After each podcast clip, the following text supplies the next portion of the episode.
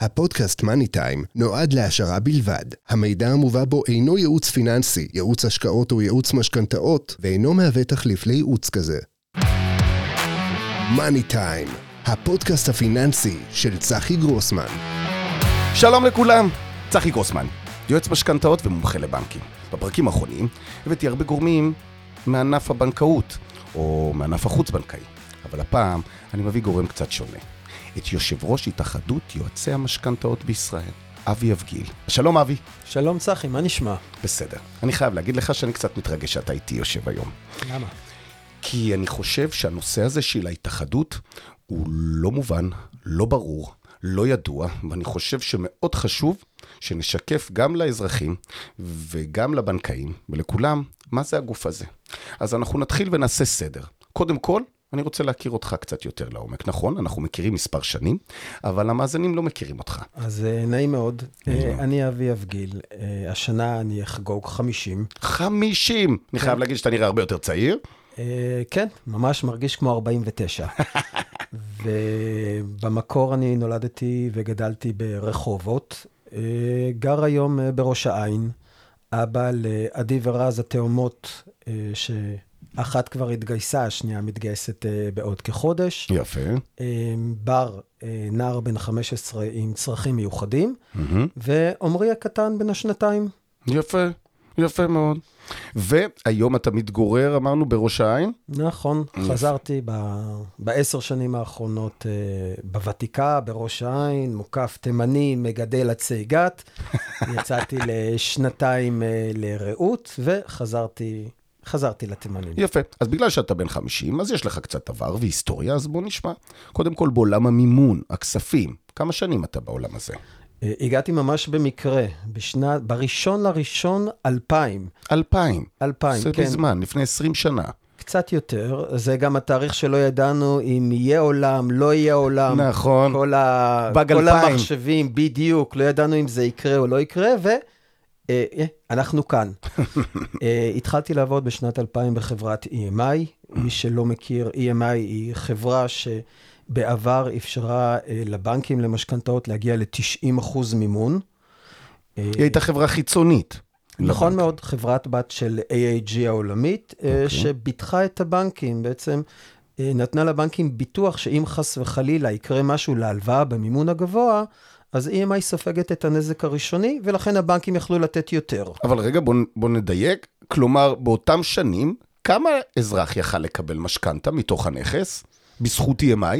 עד 90 אחוז, וזה גם הגיע בשלב מסוים גם ל-95 אחוז. כלומר, באותם ימים, בלי מחיר למשתכן, בלי חרטוט ימינה, חרטוט שמאלה, הציבור יכל פשוט לקחת 95, בין 90 ל-95 אחוז משכנתה. נכון מאוד. וכלומר, היה לו צורך להביא הון עצמי קטן יותר ולקבל. אבל איך, מה EMI עשתה לטובת הבנק? איך היא אישרה את העסקה הזאת? מה היא עשתה? הייתה מערכת חיתום נפרדת. הבנק היה בודק את הבקשה, מעביר אותה ל-EMI. אה, ל-EMI הייתה מערכת חיתום מאוד מאוד מתקדמת אה, לאותה תקופה, עם צוות מאוד מאוד מנוסה. חיתום כפול, בדקו. כלומר, המחירים- זה כמו סוכנות ביטוח שביטחה את הבנק על העסקה, נכון, והלקוח שילם פרמיה על הביטוח הזה? נכון, הלקוח שילם פרמיה חד פעמית, והבנק, אה, הפרמ... אה, חברת EMI קיבלה את הפרמיה החד פעמית ביום ביצוע העסקה, והבנק צירף את הפרמיה הזאת למשכנתה. כלומר, לקוח שקיבל 90 אחוז, למעשה לקח משכנתה של 94.1 אחוזים. כי 4.1 זה העמלה שלקחה EMI. נכון מאוד. יפה. כלומר, באותם שנים יכלנו להתמנף בצורה הרבה יותר גדולה ממה שאפשר אפילו היום. נכון, וצריך גם לזכור שמחירי הדיור באותה תקופה הרבה היו נמוכים. הרבה יותר נמוכים, אז גם כמעט ולא היה צריך אה, הון הון עצמי. עצמי. כמה שנים עבדת בחברה הזאת? אה, עבדתי שש שנים, אה, הייתי מנהל המכירות הארצי, והתפקיד שלי היה להכניס את כל הבנקים לעבודה עם EMI. באותה נקודת זמן, רק אה, בנק דיסקונט עבד עם החברה, ולקח לנו בערך אה, ארבע שנים, אה, ולאחר מכן קצת אה, הנחיה של הרגולטור, כן. וזהו, וכל הבנקים אה, עבדו עם EMI. יפה. והייתה גם הנחיה של הרגולטור הפוכה. בשנת 2008, בעקבות משבר הסאב פריים, שבעצם נגיד בנק ישראל החליט שאין יותר מ-75 אחוזים, זה בעצם נקודת השבר, ומה קרה לחברה?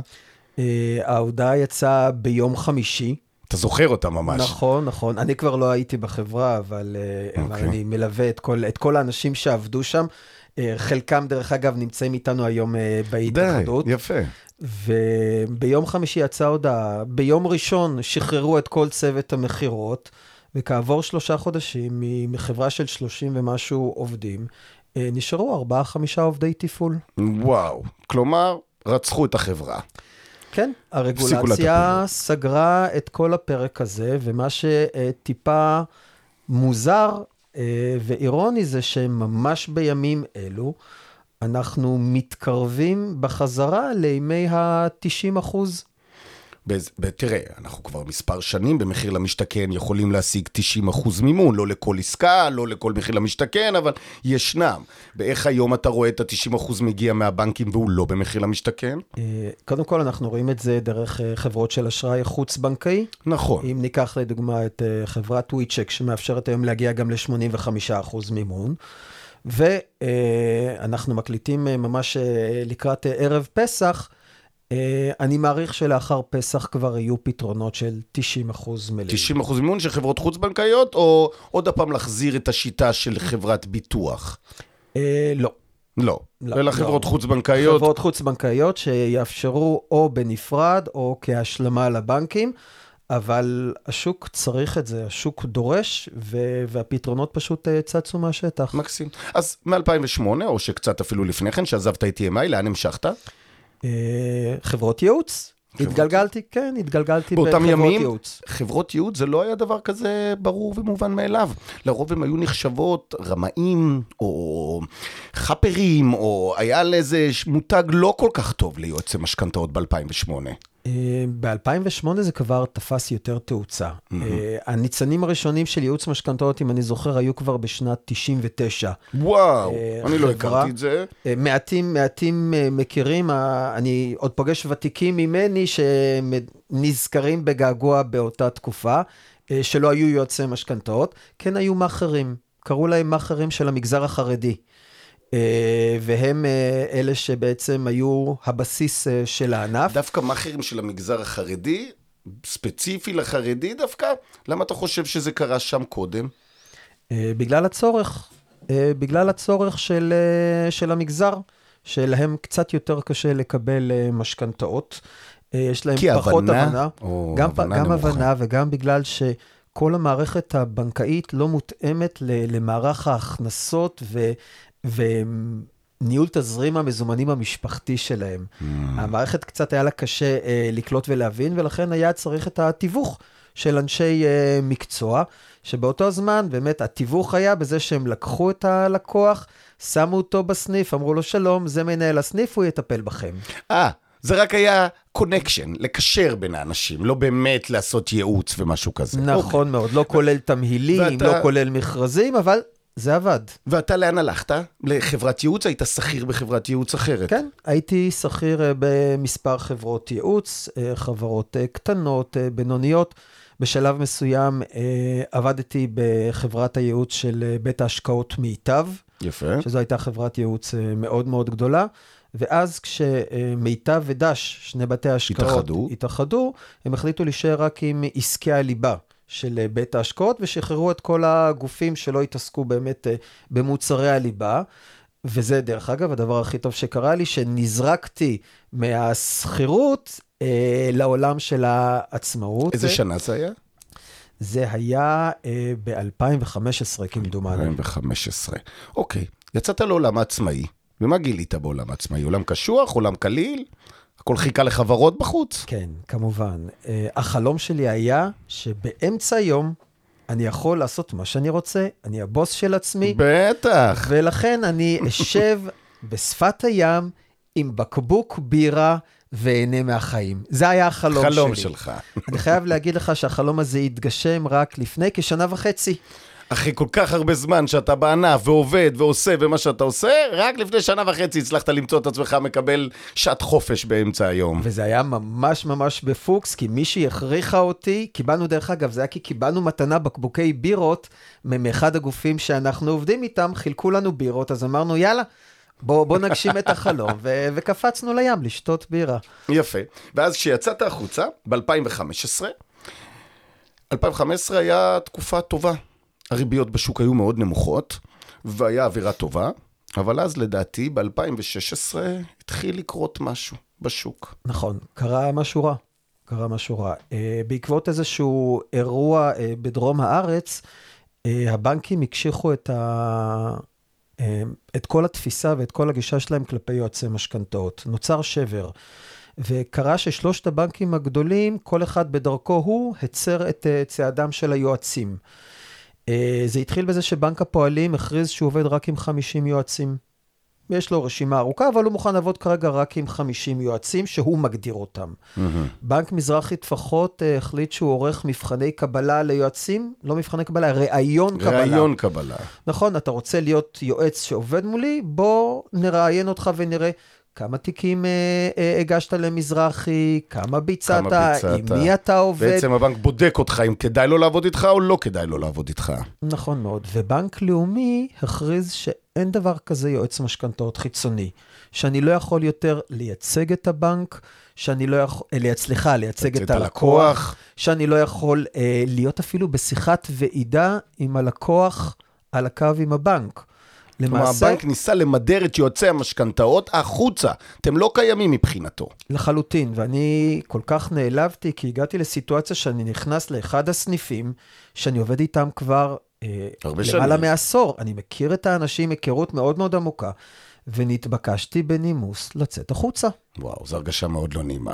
נכון, נכון. אה, ואז אה, כתוצאה מהמהלך הזה, בעיקר של בנק לאומי, נפגשנו ארבע חברים. והחלטנו שאנחנו רוצים uh, לעשות מעשה ו- ולקדם את המקצוע, להציל למעשה את המקצוע. Uh, וכל אחד הביא את החברים הקרובים שלו, גייסנו 40 חברים למפגש חירום בפתח תקווה. Mm-hmm. החלטנו שאנחנו רוצים לצאת לדרך ולהציל את המקצוע. Uh, באותו מפגש, דרך אגב, ישב uh, יועץ, והוא לא דיבר, לא הוציא מילה, אבל ציפור קטנה לחשה לי שהוא היה אה, מנכ"ל חבר בעברו, אז אמרנו, או, oh, יש פה מישהו שיודע לנהל uh, ארגונים גדולים, כן. ובתום שעתיים הוא הפך להיות יושב ראש ההתאחדות, יוסי סולניק. uh, הוא לא ציפה, הוא לא רצה, uh, זה נפל עליו uh, משום מקום, אבל הוא נהנה לאתגר. Uh, בחרנו צוות הנהלה, uh, שבעה אנשים. אה, ויצאנו לדרך להילחם. כל אחד, דרך אגב, מחברי המפגש, אה, תרם אלף שקל, שיהיה קופה קטנה שנוכל אה, להתחיל לצאת שזה לדרך. שזה מדהים, שכל אחד מיוזמתו מביא אלף שקל למפגש כזה, כל הכבוד. כן, אספנו את הכסף לאחר מכן, אנשים לא הגיעו, לא עם צ'קים ולא עם מזומנים. בסדר, אבל עדיין הרצון להבין שלהציל את המקצוע דורש להכניס את היד לכיס, לא כל אחד עושה את זה. נכון, נכון yeah. מאוד, ודרך אגב, האלף שקל האלה, בהמשך הפכו להיות הבסיס לדמי החבר. Mm. כלומר, זה הבסיס אה, שהיום דמי החבר שלנו הם כ... אה, כאלף שקלים לחוד, נכון, לשנה. כאלף שקלים לשנה. אמ, ויצאנו לדרך. דיברנו עם אה, אנשי האיגוד. נכון, שאני הייתי חבר בהם, וניסינו לייצר איתך... חיבור. בהתחלה זה יצר קצת אה, חיכוכים ומאבקי כוח, אבל די מהר הבנו שא', ההתאחדות הביאה גל חדש של אנשים. אני זוכר באותם ימים הבאתם המון צעירים אחריכם, המון אנשים שנכנסו ולא היו בענף. מאיפה הגיעו כל הצעירים האלה? הם כולם עבדו, הם כולם עבדו, אלא שעד לאותה נקודת זמן, המקצוע של יועץ משכנתות הוא היה מקצוע בודד. כלומר, כל אחד עבד עם הסניפים שלו, עם הפקידים שלו, הוא לא ידע מה קורה מסביב. וברגע שהתגבשנו כקבוצה, גילינו את הכוח של הקבוצה, גילינו את הנושא של שיתוף ידע. פתאום שמענו על בנקים שמבצעים סוג של עסקאות, אה, פתחנו קבוצות אה, בפייסבוק, קבוצות בוואטסאפ, והידע התחיל לזרום וגילינו עולם שלם של יועצים שרוטים כמונו, שאוהבים ריביות, אוהבים תמהילים, אה, נהנים להיכנס ולצאת מהבנקים, אה, לחטוף דלקת ריאות מהמזגנים. עולם של, של אנשים שמכורים למקצוע, וסוף סוף יש עם מי לדבר. ואיכותיים, ולא החאפרים שדיברו עליהם באותם ימים, לא אלה שבאים לרמות, ממש. היו אנשים, תקשיב, באותם ימים, אני לא אשכח את הכנס הראשון, את הקבוצה, אני לא יודע כמה היינו שם, איזה 150 או 200 איש שהתאגדנו. האנרגיות החיוביות שכולם הביאו, הרצון לעזור לאזרח, אני לא מכיר את זה בכל ענף. זה היה להקים משהו חדש. אה, וזה ממש. יילחם בתחנת רוח שגירשה אותך החוצה. אוי, זה היה הכי נהדר, כי היה לנו אויב. אוי, או, הייתה לנו מטרה. היה אויב. נכון, היה אויב שהיינו צריכים להילחם בו. עוד פעם, האויב היום הוא כמובן אה, שותף. מהשותפים, שותף עסקי לעבודה, אבל באותה נקודת זמן, התחושה הייתה שאנחנו נלחמים על הבית. וזה היה פה משהו נורא נורא מאגד, נורא מאחד. פגשנו המון המון אנשים, הרבה אנשים שידענו שהם קיימים, ידענו, אני, אני הכרתי את השם שלך, אני שמעתי עליך, אבל לא ידעתי מי, מי? אתה. נכון. נכון, ואז סוף סוף פוגשים את האנשים, פנים מול פנים, אה, ו- ונמצאים בתוך הקבוצות וואטסאפ, ונפגשים במפגשים. ומשתפים בידע, בידע, לעזור אחד לשני. אגב, זה עוד משהו שלא מוכר לי מענפים אחרים.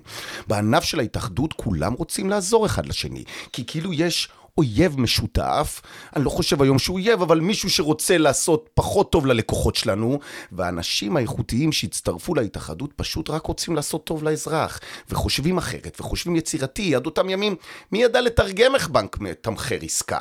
מי ידע לתרגם איזה מסלולים מיוחדים? איך אפשר לסובב את התמהיל לטובת הלקוח? לרוב הלקוחות באו, התיישבו מול הפקיד, וקיבלו מה שקיבלו. דרך אגב, באותה נקודת זמן גם היועצים לא כל כך ידעו לעשות את זה.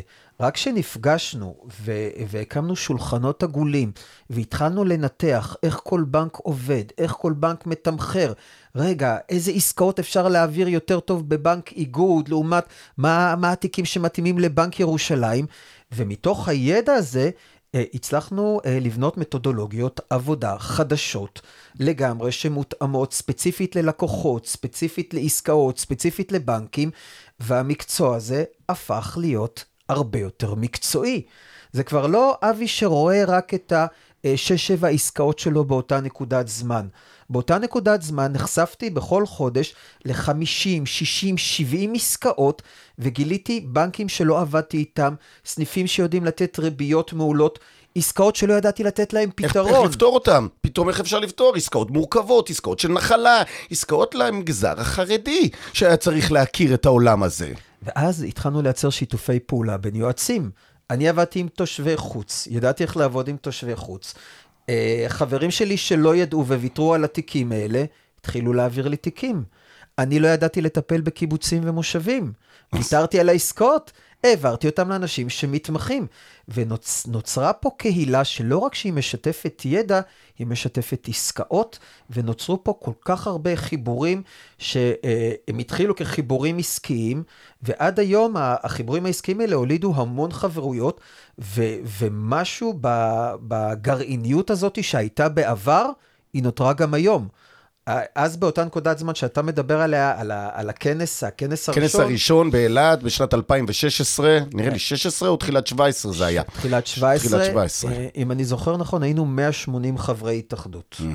היום אנחנו מונים כמעט כ-1,200 חברים. וואו, ועדיין- וואו, איזה גידול של ענף. נכון, זה, יש פה הרבה כאבי גידול ו- וכאבי ראש. פעם זה היה כל כך קל ופשוט וכיפי, היום זה ממש לנהל ארגון, ארגון על בסיס גדול. מתנדבים. אה, אבל עדיין הסולידריות, העזרה ההדדית, הגרעין הזה והרוח של החברות, לשמחתי, עדיין עדיין אה, אה, נשמרת, וזה בהחלט שונה מהרבה מאוד ענפים אחרים שסובבים אותנו ואנחנו יודעים בדיוק מה קורה בהם. מקסים. אז עכשיו, בואו נחשוב מצד הלקוח. למה הוא צריך יועץ בכלל? למה יש התאחדות? מה זה עוזר לו? לאזרח, לאיש הפשוט. איפה זה ממקם אותו? אותנו הבנו. לנו יש ענף, ואנחנו מתחזקים בענף, אבל איך זה עוזר לאזרח? וואו, זו שאלה שכבר הרבה זמן לא נשאלתי, אה, מכיוון שהיום כבר יש הבנה. אם בעבר היה נורא קשה, אני זוכר שבשנת 2004, אה, שבאתי ללקוח ואמרתי לו, תקשיב, צריך לשלם על ייעוץ, הוא אמר, אבל למה? אני מקבל את זה בבנק בחינם. ואני חושב שהציבור כבר אה, בשנים האחרונות הפנים, ו- ולמחיר למשתכן הייתה לזה תרומה מאוד מאוד גדולה, הפנים שהבנק הוא גוף עסקי. והבנק צריך להרוויח כסף, וזה לגיטימי, והבנקים צריכים למקסם את, אה, את שורות הרווח שלהם, והאינטרס של הבנק הוא לאו דווקא האינטרס של הלקוח. ואנחנו כיועצים, אנחנו נכנסים בתפר הזה, והתפקיד שלנו הוא לעזור ללקוח בעסקה הכי גדולה, אולי הכי יקרה, אה, הכי מורכבת בחיים שלו. אנחנו לא מדברים פה על רכישה של אה, טוסטר או טלוויזיה, קרתה תקלה, משהו לא בסדר, מחליפים, לא נורא. אנחנו מדברים פה על עסקה ממוצעת היום שהיא כבר באזור המיליון כמיליון ש"ח. ש"ח. כמיליון ש"ח. אז אם טעית בעסקה קטנה, ניחא, אבל לעשות טעות אה, במיליון ש"ח, ויש עוד הרבה הרבה עסקאות שהן הרבה מעבר, ואנחנו נתקלים נכון, בהן כי השוק ביום-יום. גם מתנפח במספרים שלו. אם בעבר היו קונים דירה ב-300 אלף או בחצי מיליון, היום קונים דירה ב-2 מיליון, המספרים השתנו לגמרי. נכון, ולכן כל טעות קטנה פה עולה הרבה מאוד כסף, אני כבר לא רוצה לדבר על טעויות גדולות. והשוק הוא התפתח. אה, הבנקים לא באמת, אה, למרות שעכשיו יש רגולציה שהולכת אה, להקל טיפה על כל נושא השקיפות, אבל כל הנושא של המשכנתה הוא לא ברור לאזרחים, אה, הוא לא שקוף להם, ולכן קל מאוד לעשות טעויות בתחום. ולכן צריך את האיש מקצוע ש, אה, שיעזור ללקוח לעשות את הבחירות הנכונות, להבין לאיזו עסקה הוא נכנס, ודרך אגב, הרבה פעמים להסביר ללקוח שזו טעות להיכנס לעסקה שגדולה על מידותיו, כי יש כל כך הרבה אנשים שרוצים לקנות דירה ורק לקנות בכל מחיר. אז אתה רוצה לתת לו בכל מצב. אתה רק רוצה לתת. ואתה אני מרגיש- לא, אני לא רוצה לתת לו מאוד. בכל מצב. אנחנו, ו- ואני חושב שזה מושרש, שזה מושרש, אה, מושרש אצל אה, חברי ההתאחדות, שזה לא עסקה בכל מצב. אם לקוח יבוא לבנק והבנק אה, יכול לתת לו את האשראי, הוא ייתן לו את האשראי. אה, גם אם אני יכול להעמיד אה, אה, הלוואת משכנתה ללקוח, אבל אני אחשוב שהיא לא נכונה עבורו, אז אני אגיד לו, זה לא נכון עבורך. אתה אה, או צריך לתקן, או צריך ללכת על נכס קטן יותר, או להמתין, אבל ה- האינטגריטי שלנו, היושרה המקצועית שלנו, היא לעזור ללקוחות שנכון עבורם לקחת את המשכנתה, ויש לקוחות שזה לא נכון עבורם, או שעסקה גדולה על מידותיהם, וזה זה חלק מהייעוץ, זה ההבדל בין הבנק, שהתפקיד שלו בצד הטכני להעמיד את המשכנתה, mm-hmm. לבין הצד של היועצים, זה באמת לייעץ מה הכי טוב והכי נכון ללקוח. יפה. אז אם הסתכלנו מצד הלקוח, למה? אבל מצד יועץ, שהוא לא חבר התאחדות, ואני פוגש עדיין כאלה. זה שאנחנו בהתאחדות גדלנו ל-1200 יועצים זה מדהים, אבל עדיין יש המון יועצים שלא חברים בהתאחדות. אומר לי, למה? לא מעניין אותי, יש לי עבודה, אני לא צריך. בואו נחדד לאותו יועץ, למה כן נכון להיכנס להתאחדות? אז אה, בגדול ההתאחדות עושה, להתאחדות יש המון פעילויות. אה, פעילות אחת היא מול הרגולטור, מול הרגולציה להגן על הענף, יש היום איומים מאוד מאוד קשים על הענף, דווקא מצד הרגולציה, מהצד של אה, חוק בנקאות פתוחה וחוק משווה עלויות, שמתייחסים שם להגדרות, מדברים היום על כל מיני הגדרות עתידיות, אלא שתפקיד היועץ או מעמד היועץ עדיין לא מוגדר בחוק. ולכן אנחנו לא נמצאים שם, והיום אנחנו נאבקים כדי להיות בתוך החוקים האלה ולהסדיר את המקצוע. Mm-hmm. אז זו לדוגמה פעילות שגם יועץ שהוא לא חבר בהתאחדות, הוא ייהנה ממנה, כי אנחנו מגינים על כולם. יפה. ואז הוא שואל, למה לי להצטרף? ההגנה הזאת אומרת על עבודה עם יח"צ ועם אנשים מול הכנסת. נכון. לחקיקה. זה לא עבודה מול בנק ישראל, משהו בשיחות פנימיות. זה עבודה ממש סיזיפית וקשה ושדורשת לובי כדי לשנות גישה. נכון, יח"צ, יש לנו יח"צ, יש לנו לובינג, אנחנו נמצאים במסדרונות הכנסת, אה, משוטטים בוועדות אה, אה, הכלכלה. והייתה הצלחה לאחרונה. נכון. בתקציב האחרון שעבר, בחוק ההסדרים, עבר משהו שהוא ממש חיובי לענף שלנו, אם תוכל להרחיב על זה בכמה מילים. אני, אני אומר דבר כזה, החוק להסדרת מעמד היועץ כבר נמצא כרגע בתהליכי עבודה, ואני מאוד מקווה שאחרי הפגרה של הכנסת, אני מאוד מקווה בתנאי שהממשלה לנו, הזאת תישאר בכלל. שתישאר לנו ממשלה. ממשלה, כן. אה, אז אני מקווה לא רק מהצד הפוליטי, אני מקווה אה, מהצד המקצועי שלנו, אה, ואמורים להעלות, להעלות לדיון את חוק הסדרת מעמד היועצים. יפה. אז ונוכל פעילות אחת של. ההתאחדות. זו אז פעילות אחת. מגינים על המקצוע. ומה עוד מקבל יועץ חיצוני? זה, זה מהצד של החיצוני. עכשיו, אה, לפני שנכנסתי לתפקיד, היה קמפיין שלהיות חבר, אה, להיות יועץ, חבר בהתאחדות זה טוב, יועץ שהוא לא חבר בהתאחדות זה רע. רץ איזשהו קמפיין מסוים. אה, אני עצרתי אותו ברגע שהפכתי להיות היושב ראש, מכיוון שאני לא חושב שזה נכון. אה, יש יועצים ותיקים, לדוגמה, שעובדים, והם עדיין יועצים טובים. זה שהם לא הצטרפו להתאחדות לא הופך אותם לרעים. אבל מה שכן אני יכול להגיד בוודאות מוחלטת, זה מי שהוא חבר התאחדות, יש לו את הסיכוי ואת הכלים להיות יועץ הרבה יותר טוב. זה חשוב מאוד. איזה כלים הוא מקבל? בואו נמנה אותם. אחד, אני אמנה אפילו. אני משתמש בקבוצות הוואטסאפ.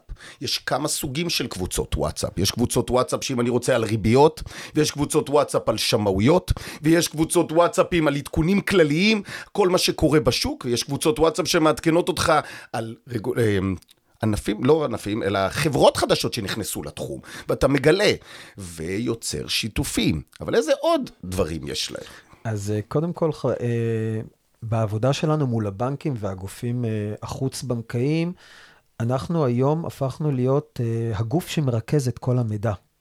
את כל המידע. כולם פונים אלינו, כי אנחנו הערוץ שהכי קל להפיץ את המידע. הודעת וואטסאפ שאני שולח על עדכון, על מסלול חדש בבנק ירושלים, או משהו חדש שקורה בבנק הפועלים, ההודעה הזאת מגיעה ל-1,200 יועצים בטווח של דקה וחצי, כן, לא, לא, דקה וחצי זה, זה מגיע ליועצים, וכעבור 24 שעות היא כבר מתפשטת uh, בקבוצות נוספות, גם למעלה מ-2,000 יועצים. מדהים. אז כולם פונים אלינו. Uh, אנחנו נמצאים בקשרים uh, מאוד מאוד טובים עם הבנקים, אנחנו מפתחים איתם דרכי עבודה חדשות ומתקדמות שיהיו נוחות לנו. הבנקים היום רוצים לעבוד עם יועצים, הם מבינים את הם התועלת. הבינו, או, הם הבינו את התועלת, הם הבינו שהם יכולים אפילו לחסוך בכוח אדם ולהפיל את האחריות על היועץ. נראה לי זה מה שבנק מאוד אוהב היום. אה, כן, אני חייב להגיד שההתפתחות הטכנולוגית אה, מצד אחד עושה טוב לכולם. אה, היום נוצר מצב טיפה אבסורד שאנחנו עובדים בשביל הבנק. אם בעבר, כשהגשתי בקשה, הייתי מכין סט מסמכים, נכנס לסניף, הבנקאי היה יושב ומקליד את כל הנתונים. היום אני עושה עבורו את כל העבודה במערכת דיגיטלית, ואני עוד אומר תודה. כי זה יושב... מקדם לך את התהליך מהר יותר, ואתה רוצה אתה לשלוט בתהליך. נכון, זה מקדם. עכשיו, אני, אה, מבחינת לוחות זמנים, אה, לבנק לאומי בעבר הייתה אה, פרסומת של אה, להגיש משכנתה בפיג'מה. אוקיי. Okay. אני חושב שהרעיון הזה נולד מזה שיועצי משכנתאות... מגישים בלילה? מגישים בלילה. אין לנו בנקים, אין לנו לקוחות, הילדים הלכו לישון. יש קצת שקט, אפשר שקט, לשבת מול המחשב ולעבוד. אפשר לשבת ולהגיש, נהדר. נכון ו- מאוד. ולכן נוצר מצב שהבנקים מבינים בערכים ובתועלות של יועצי משכנתאות. הרי הם יכולים לשבת עם לקוח 40-45 דקות, הלקוח כן יבין, לא יבין. ב-45 דקות האלה אני יכול להגיש מול הבנקאי חמישה-שישה תיקים, להספיק לרחל, לקשקש, לשתות כוס קפה, והכל יהיה מהיר ויעיל. אה, ו- ואין פה בזבוז זמן, אנחנו מדברים באותה שפה, ו- וזה כיף לעבוד עם מקצוענים. אז הבנקים הכירו בערכים האלה, ולכן אנחנו מפתחים היום עם הבנקים אה, תשתיות עבודה משותפות. אה, כל האתרים שהבנקים בונים במיוחד ליועצים, כל ההגשות הדיגיטליות, זה בשיתוף פעולה איתנו, כי אנחנו יודעים בדיוק מה הצרכים, אנחנו יודעים לתת להם משובים במקום. והעבודה המשותפת הזאת היא לטובת כל היועצים. לגמרי. ומה עם הגנה על היועץ? לדוגמה, אם פקיד עשה משהו לא טוב? אז יש לנו את הוועדה לקשרי בנקים. אה, שנמצאת אה, אה, בקשר. יש היום, בגלל, בגלל עליית הריביות האחרונה, יש, אנחנו נתקלים בכל מיני תופעות שאנחנו חושבים שלא אמורים לקרות. אז אנחנו גם בשיח לפתור בעיות נקודתיות. יועץ נקלע לבעיה של, של כבר, היה איזשהו עיכוב בסניף ויש הפרת חוזה. אז יש לנו את הקשרים עם ההנהלות של הבנקים, להרים טלפון למישהו במחלקת חיתום, להגיד, התיק הזה, אנחנו ממש ממש צריכים עזרה, ולפעמים בעיות אה, של אה, חודשים. נפתרות, נפתרות בהודעת וואטסאפ אחת פשוטה. מדהים, וזה, מדהים. וזה הכוח שיש לנו בזכות הקשרים שיש לנו עם ההנהלות הבכירות של הבנקים. אה, ומעבר לזה, אנחנו מנסים לפתור בעיות שהן לא רק נקודתיות, אלא בעיות מערכתיות. אנחנו, היום אנחנו הגוף שמכיר הכי טוב את כל התקלות, את כל התקלות ואת כל הליקויים, אה, איזה בנק יותר חזק בתחום אחד, איפה הקשיים שלו בתחום אחרים, ואנחנו עובדים גם מול הבנקים כשצריך. אה, ויש את השיתוף פעולה, ו- ולפעמים שיש דברים שהם בעייתיים, אז אנחנו בקשר גם עם הפיקוח על הבנקים, גם עם, ה- עם הרשות לתחרות, כדי לפתור בעיות קצת יותר גדולות, אה, ו- ומשם הכל נפתר ב- בסוף ברמת השטח. מקסים. איך אתה רואה את העתיד של המקצוע? יש עתיד למקצוע? כן, בהחלט. אמ, כמו כל מקצוע בהתהוות, אה, יהיו שינויים, יהיו שינויים בדרך. אה, הטכנולוגיה כרגע משמשת אותנו. אני, בסוף היא תשתלט עלינו. אני לא יודע אם היא תשתלט עלינו, ללא ספק היא תחליף חלקים בעבודה שלנו. אני חושב שבשלב מסוים, אה, כל נושא התמחור בין הבנקים יתבצע בצורה טכנולוגית מאוד מהירה. אתה חושב? כי משכנתה זה דבר מורכב, זה לא כמו הלוואה. בהלוואה אפשר לראות את החיווי אשראי של הלקוח, לתת הערכות, להוציא נתונים ממידעים ולתת לך מחיר. משכנתה, יש לה עוד היבטים, כמו סוג העסקה, וסוג הנכס, והמורכבות המיוחדת שיש לכל עסקה, וסוג הלקוח, ופתרונות מיוחדים. איך המערכת תדע לפתור אותם? היא לא תדע. היא לא תדע. לכן זה הייחוד שלנו של ענף המשכנתאות, ולכן אני בטוח שלייעוץ המשכנתאות יש עוד עתיד ארוך. הוא לא מסוג המקצועות שהטכנולוגיה תגמור.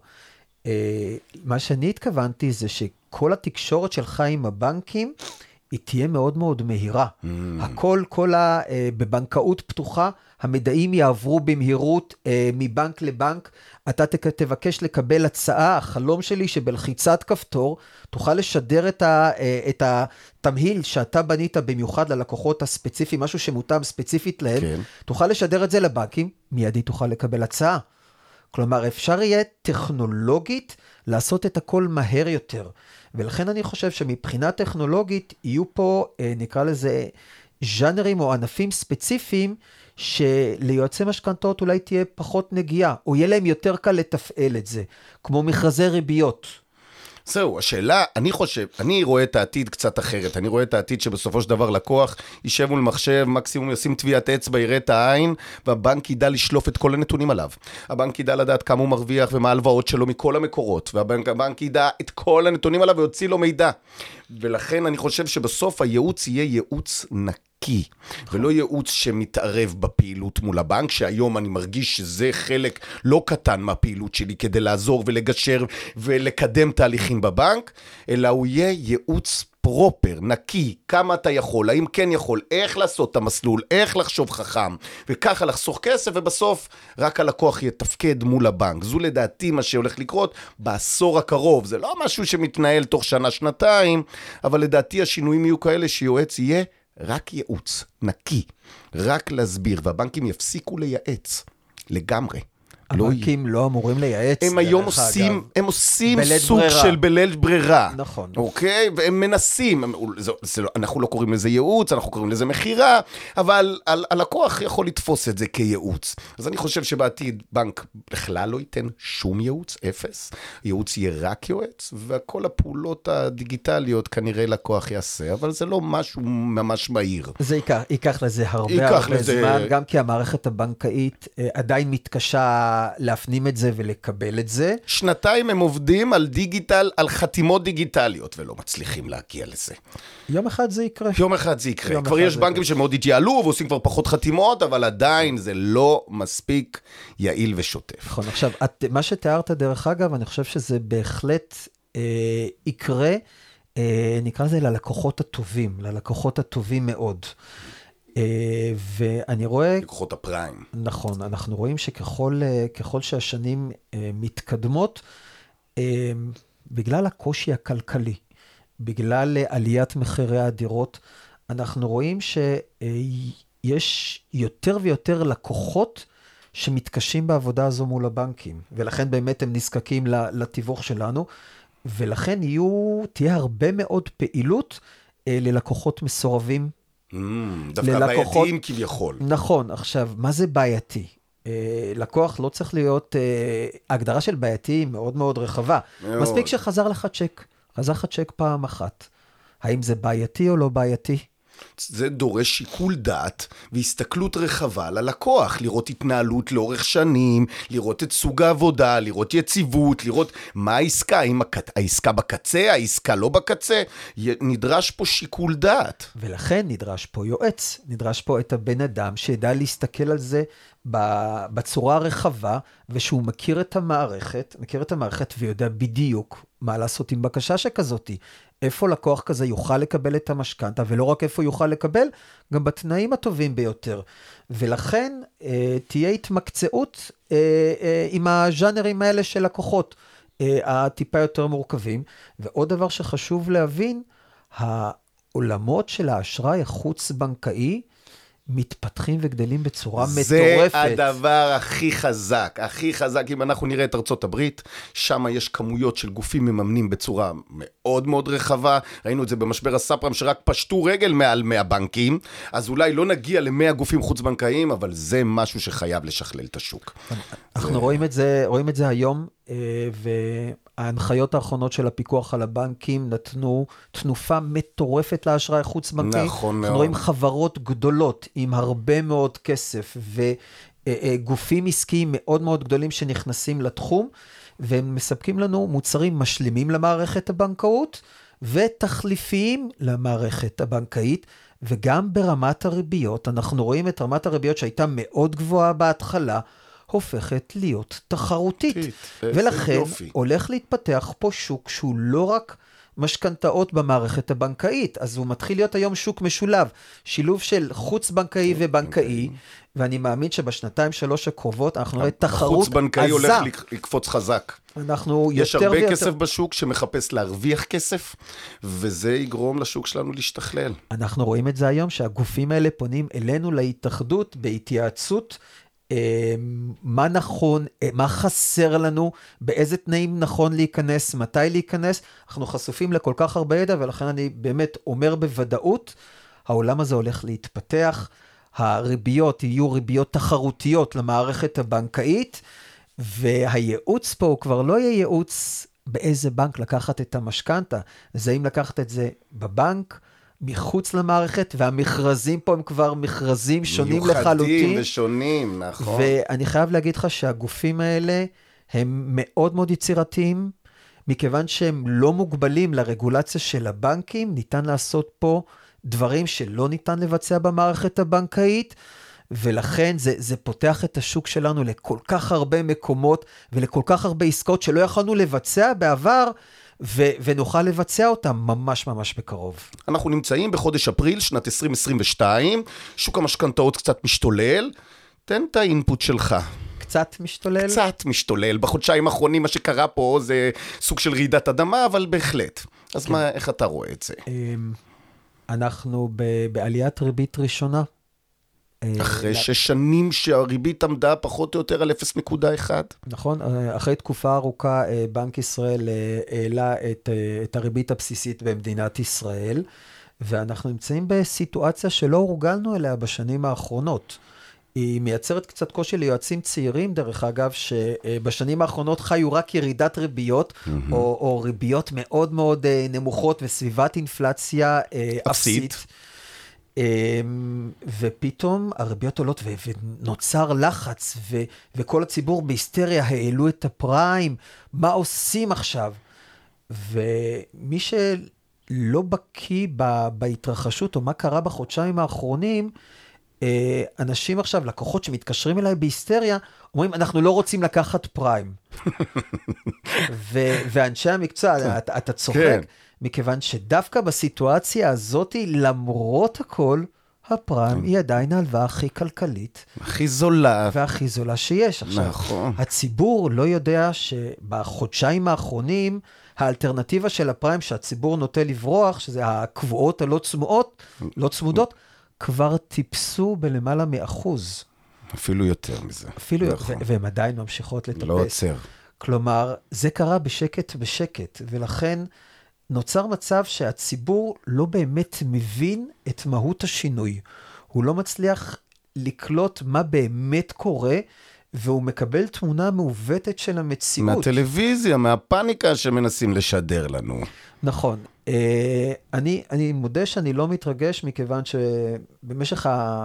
אה, למעלה מ-20 שנה ש, שאנחנו בתחום, אנחנו חווינו כבר תקופות של עליות ריביות. בטח. אנחנו יודעים איך השוק הזה, השוק הזה עולה, השוק הזה יורד. רכבת הרים, רכבת הרים. תראה, מ-2015, שהריביות היו מאוד נמוכות, 16 הריביות קפצו, 17 הם קפצו, 18 קפצו, 19 ירדו למטה, 20 היו בתחתית, הגיעה קורונה, קפצו שוב למעלה.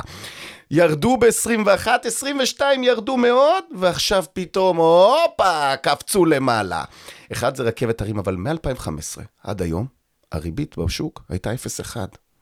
ועכשיו קרה משהו. הנגיד אומר, אני הולך להרים עוד את הריבית, ויכול להיות שהרכבת הרים הזאת עוד יותר תקצין, עוד יותר תהיה מורכבת לאזרח. וזה משהו שמאוד מלחיץ את הלקוחות. נכון, נכון, ובצדק. ובצדק, אה, לפי הכותרות אה, בעיתונים, זה, זה נשמע מלחיץ. עלייה בהחזר חודשי, אה, המשכנתה תתייקר במאות שקלים בחודש, בעשרות אלפים במהלך כל השנים. זה מלחיץ, אבל צריך לקחת את הדברים בפרופורציה. ובשביל זה צריך לקחת איש מקצוע שיסביר גם את כל הדברים שלא שומעים בעיתונים, את המספרים שמאחור. היום לדוגמה, גם כשריבית הפריים תעלה, הפערים בין הקבועות הלא צמודות, גם לפריים כשיעלה, הם עדיין כל כך גדולים. גדולים, שעדיין מאוד משתלם לקחת את זה. נכון. האם שווה היום לשלם פרמיה מאוד יקרה ביום הראשון כדי לקנות את היציבות הזאתי? אני לא בטוח, וגם בטח לא לכל הלקוחות. יש לקוחות שזה יכול להיות שזה יתאים להם. שהם רוצים את השקט הזה, ולא מוכנים לתנודתיות. אבל יכול להיות שלקוחות אחרים שקצת מוכנים להקשיב ולראות איך אפשר לשלם יותר זול, ואיך אפשר להתחכם ולעשות דברים יותר מיוחדים, אז מאוד יהיה נכון לשבת עם יועץ ולהבין.